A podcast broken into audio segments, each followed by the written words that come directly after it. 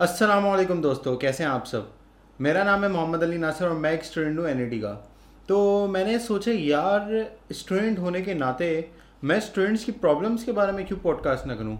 तो आज का हमारा टॉपिक यही है। वैसे तो स्टूडेंट्स की लाइफ जब मेन लाइफ होती है मतलब जो मुश्किल वाली लाइफ होती है, वो शुरू हो जाती है नाइन्थ से बोर्ड के पेपर्स के साथ। लेकिन आजकल क्योंकि माहौल है, वो एप्टीट्यूड टेस्ट वाला है, जिसमें अब सारे बच्चे परेशान घूम रहे हैं तो मैंने सोचा यार पहले एप्टीट्यूड टेस्ट की बात कर लेते हैं, फिर उसके बाद दूसरी प्रॉब्लम से भी आ जाएँगे। तो आज का हमारा टॉपिक है एप्टीट्यूड टेस्ट और एन का जो एडमिशन टेस्ट होने वाला है। तो एन का एडमिशन टेस्ट हो रहा है थर्टी फ़र्स्ट ऑगस्ट टू को, जो आई गेस पाँच छः दिन दूर है। और ये वो टाइम है मतलब ये बोर्ड के पेपर्स के बाद ये वो टाइम शुरू हो जाता है जब सेकेंड ईयर बच्चा फारिग होता है और फिर इस टेंशन, बहुत सारी टेंशन में मतलब इतनी सारी टेंशन होती है, उसे खुद समझ नहीं आ रहा होता। सबसे पहली टेंशन तो ये होती है कि फ़ील्ड कौन सी चूज़ करे। अब फ़ील्ड चूज़ करने के जब टाइम आता है तो वो अपने दोस्तों से पूछता है, अपने वालदेन से पूछता है, अपने रिश्तेदारों से पूछता है, और हर कोई उसे डिफरेंट डिफरेंट एडवाइसेस दे रहा होता है। कोई कह रहा होता है, आप सिविल कर लो। कोई कह रहा होता है कंप्यूटर साइंस कर लो। कोई कह रहा होता है इंजीनियरिंग छोड़ो कॉमर्स में चले जाओ। कोई कह रहा होता है, अपना पैशन फॉलो करो। अरे भाई, वो अगर उसे पता होता कि उसका पैशन क्या है तो आपसे क्यों पूछ रहा होता? तो ये डिफरेंट प्रॉब्लम्स फेस कर रहा था बच्चा।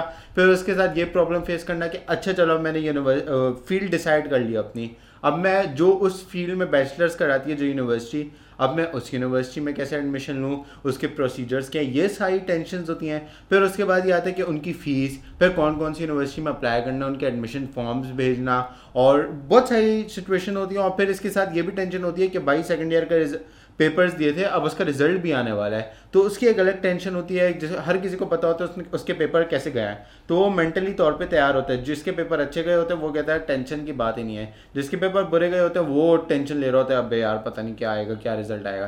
तो ये चलता रहता है स्टूडेंट्स की लाइफ में, और ये बड़ा क्रिटिकल मोमेंट होता है, क्योंकि यहाँ से शुरू होते हैं आपके वो चार साल जो आपके आगे का ना, वो फ्यूचर पाथ डिफाइन करते हैं कि आपने आगे क्या करना है, किस फ़ील्ड में आप जा रहे हैं। तो फिर आप कैसी नौकरी करेंगे, कितना कमाएँगे, सारी चीज़ें इस, इन, इस तीन चार महीनों में डिपेंडेंट होती हैं। मतलब nine matric first year second year जो लोग कहते हैं कि ये कर लो, उसके बाद लाइफ इजी है, ऐसा कुछ नहीं है। लाइफ उसके बाद ही शुरू होती है जब आप यूनिवर्सिटी में जाते हैं, आप एक प्रोफेशनल एजुकेशन हासिल करते हैं। तो फिर लाइफ वहाँ से शुरू होती है, आपके आप इंटर्नशिप्स करते हैं, आप जॉब्स करते हैं, फिर कमाना शुरू करते हैं आप तो ये लाइफ प्रैक्टिकल लाइफ आप इसके बाद आते हैं।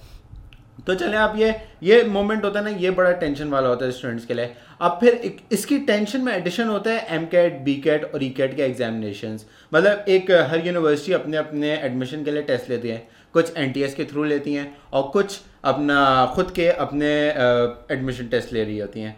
तो बच्चा ना इसमें भी बहुत उलझा हुआ होता है कि यार, अब मैं तीन चार साल का कोर्स पूरा, अब मैं तीन चार महीने में कैसे पूरा करूँगा? तो ये काफ़ी टेंशन होती है और फिर उसके बाद आपने ये भी डिसाइड करना होता है कि अपना, आपने नोट्स कौन से पढ़ने हैं नोट्स कौन से लेना है, कौन से टीचर से कौन सा सब्जेक्ट पढ़ना है, कौन से कोचिंग सेंटर जाना है अच्छा कौन से कोचिंग सेंटर में सबसे ज़्यादा बच्चे इस यूनिवर्सिटी में, ये यूनिवर्सिटी है आपकी और इस यूनिवर्सिटी में लास्ट ईयर इस कोचिंग सेंटर में कितने बच्चे गए थे?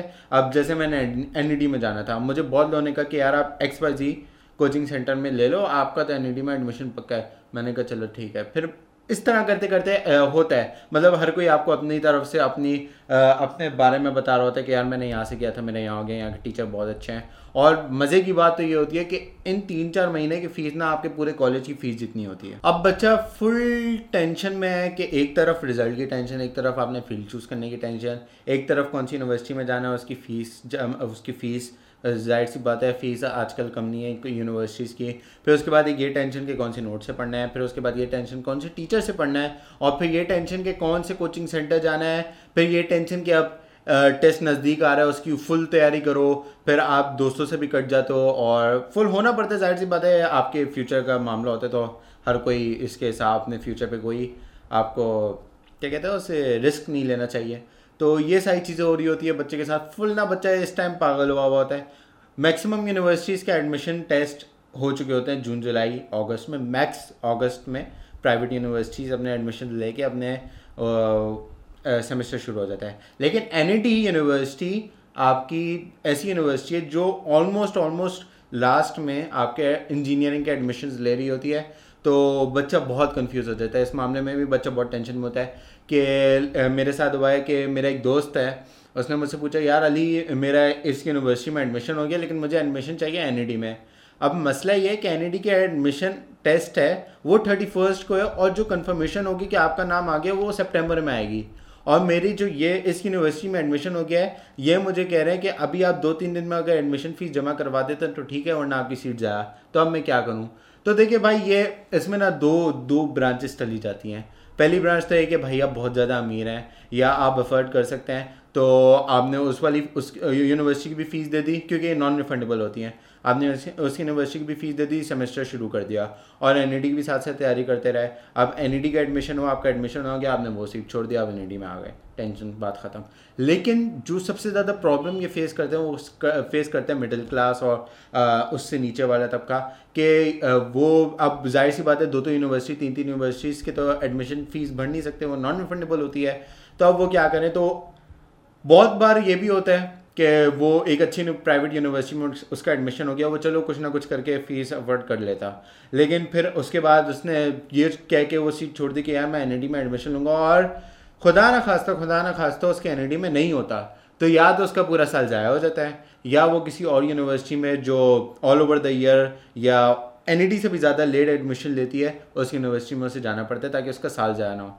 तो ये काफ़ी सिचुएशन होती है, बच्चा बहुत परेशान होता है इस टाइम में, और मैं भी था काफ़ी। लाइक uh, मैंने सिर्फ़ दो यूनिवर्सिटीज़ में अप्लाई किया था। एक एक्स वाई जी एक प्राइवेट यूनिवर्सिटी थी एक एन यूनिवर्सिटी थी। मेरा उस प्राइवेट यूनिवर्सिटी में स्कॉलरशिप का स्कॉलरशिप पे होता तो मैं उस यूनिवर्सिटी में जाता लेकिन मेरा टेंथ ऑफ़ अगस्त को उन्होंने कहा कि आपका एडमिशन नहीं होगा। तो फिर मैंने एन के लिए पढ़ना शुरू किया और फिर एटीन अगस्त को हमारा एन का टेस्ट था एन का टेस्ट हुआ मैं क्योंकि मेरी फ़र्स्ट ईयर सेकेंड ईयर में परसेंटेज अच्छी थी इसलिए मुझे आराम से एन में एडमिशन मिल गया। तो ये सारे सिनारियोज होते हैं, बच्चा काफ़ी परेशान होता है बहुत अब ये होता है टॉपर्स के लिए तो प्रॉब्लम नहीं होती, जो प्रॉब्लम आती है वो आती है, जो 75 और 80 के दरमियान परसेंटेज वालों के दरमियान बच्चे होते हैं। क्योंकि इनको मतलब ये हर जगह से ना थोड़े बाउंडेड होते हैं। मतलब अनश्योरिटी होती है कि उन्हें, उनकी पसंद की गवर्नमेंट यूनिवर्सिटी में फ़ील्ड मिलेगी या नहीं। और ये जो एम कैट बी कैट और ई कैट है ना, ये बहुत बड़ा बिज़नेस चल रहा है। सबसे पहले तो ये जो इंस्टीट्यूशन हैं ये आपसे इतना पैसा लेते हैं मतलब आपके एप्टीट्यूड टेस्ट की प्रिपरेशन के कि क्या बोले बंदा?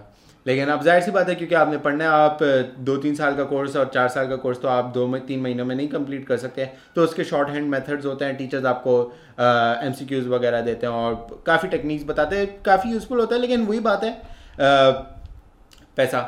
और फिर उसके बाद जो ये होता है कि आपके एप्टीट्यूड टेस्ट जो आपकी यूनिवर्सिटीज़ लेती हैं वो सबसे बड़ा बिज़नेस है। एक प्राइवेट यूनिवर्सिटी है प्राइवेट गवर्नमेंट सेमी प्राइवेट आप कह लें। उसमें हमारे सर बता रहे थे कि तीन साल में तीन मरतबा वो एडमिशन टेस्ट लेती है। ठीक है? अब हर एडमिशन टेस्ट की कॉस्ट होती है। पर एडमिशन टेस्ट पर बच्चा आप थ्री थाउज़ेंड रुपीज़ अब हमारे सर कहते हैं कि लाख, डेढ़ लाख इन तीन टेस्ट में टोटल लाख, डेढ़ लाख हेड्स अपेयर होते हैं। मतलब कुछ रिपीटेड भी होते हैं, कुछ नए होते हैं। तो लाख डेढ़ लाख होता है। तो चले, अगर मैं लाख भी लगाता हूँ तो थर्टी करोड़, तीस करोड़ मतलब आपके वो सिर्फ़ तीस करोड़ रुपये यूनिवर्सिटी एडमिशन टेस्ट से कमा लेती है। फिर उसके बाद एडमिशन फ़ीस होती है सिक्योरिटी डिपॉजिट्स होते हैं, फिर आपकी सेमेस्टर फ़ीस होती है, ये अलग चीज़ होती है। तो इसलिए आती हैं, फिर इसमें रोल अदा करती हैं गवर्नमेंट यूनिवर्सिटी जो प्राइवेट यूनिवर्सिटीज़ के मुकाबले में थोड़ी सस्ती होती हैं और जैसे एन यूनिवर्सिटी है, इसका काफ़ी नाम होता है। इन, जैसी यूनिवर्सिटीज़ का काफ़ी नाम होता है। कराची यूनिवर्सिटी एन यूनिवर्सिटी ये सारी वो गवर्नमेंट सेमी गवर्नमेंट यूनिवर्सिटीज़ हो जाती हैं, जो, जिनके नाम है, आपको क्वालिटी एजुकेशन भी आराम से मिल जाती है। लेकिन मसला यहाँ ख़त्म नहीं होता। मसला ये होता है NED ने लास्ट ईयर ऑफ़र किए थे almost twenty three hundred seats undergraduates में मतलब और टोटल जो यूनिवर्सिटी में अप्लाई किया था वो ग्यारह हज़ार बच्चों ने किया था।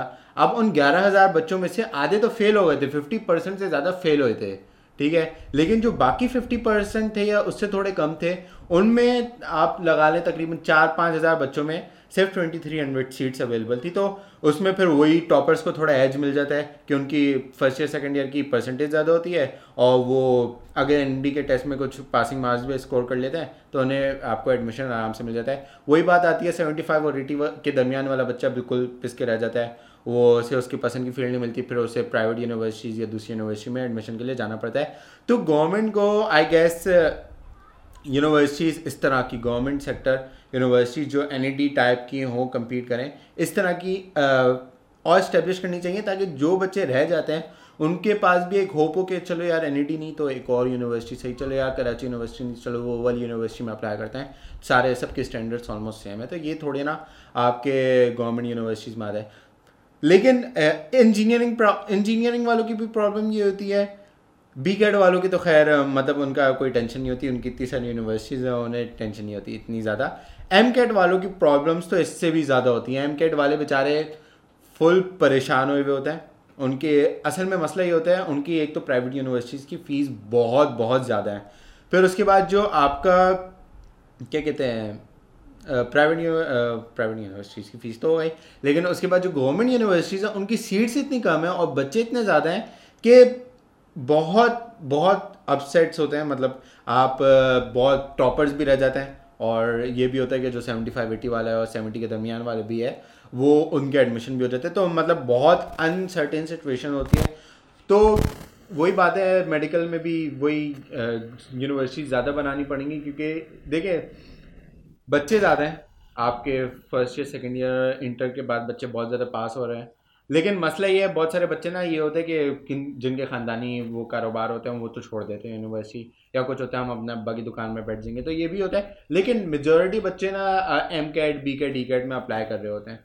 तो ये सारी चीज़ें से होती हैं और बच्चा इस टाइम में मतलब जून, जुलाई, अगस्त, सितंबर और अक्टूबर तक मतलब एडमिशन जब तक ना हो जाए बच्चे का, तब तक वो काफ़ी परेशान होते हैं। मेरे अपने दोस्त हैं, वो इस साल भी काफ़ी परेशान हैं। लास्ट ईयर जो बच्चा लास्ट ईयर रह जाता है वो अपना फिर पूरा साल वेस्ट करके आ, आता है कि अब मैं इस साल एडमिशन टेस्ट दूँगा।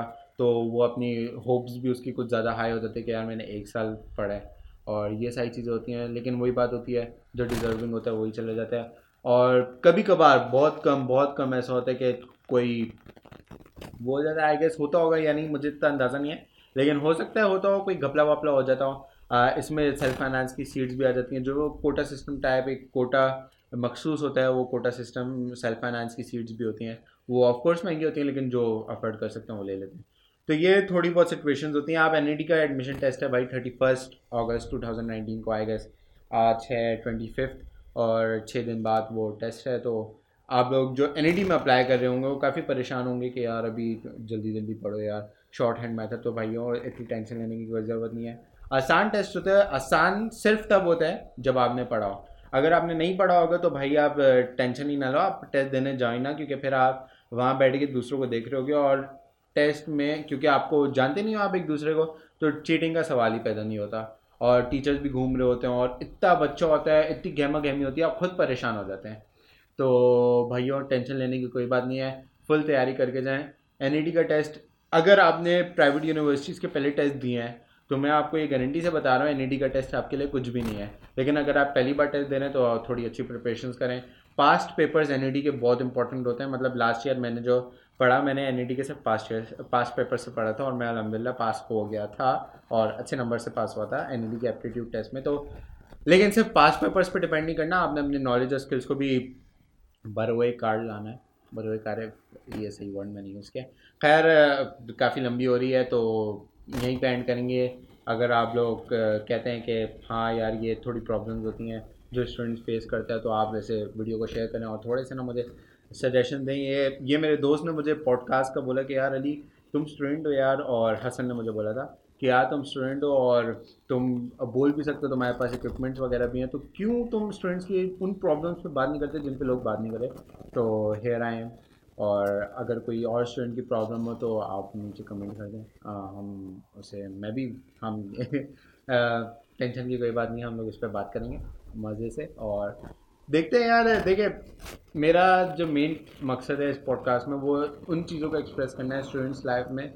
स्टूडेंट्स जो अपनी लाइफ में फेस करते हैं, उन चीज़ों का एक्सप्रेस करना, बहुत सारी चीज़ें फेस करते हैं, बहुत डिप्रेशन भी आती है और बहुत अच्छे मोमेंट्स भी आते हैं और कोई ऐसा टाइम भी आता है जब स्टूडेंट्स को ये नहीं पता होता कि करना क्या है, बहुत मेरे मेरे ऊपर भी बहुत सारे ऐसे टाइम आए कि मुझे कुछ अंदाज़ा नहीं था और फिर ये होता है कि यार अब फ्यूचर में क्या करना है, क्या करना है। तो आते रहेंगे टॉपिक्स होते रहेंगे और best of luck to all of you जो एन में एडमिशन के अभी पेपर देने और congratulation to all of them जिनके एडमिशन हो चुके हैं, उनका सेमेस्टर शुरू होने वाला है। और best of luck to all of them जो मेडिकल के हैं और उनका एट सितंबर को टेस्ट है।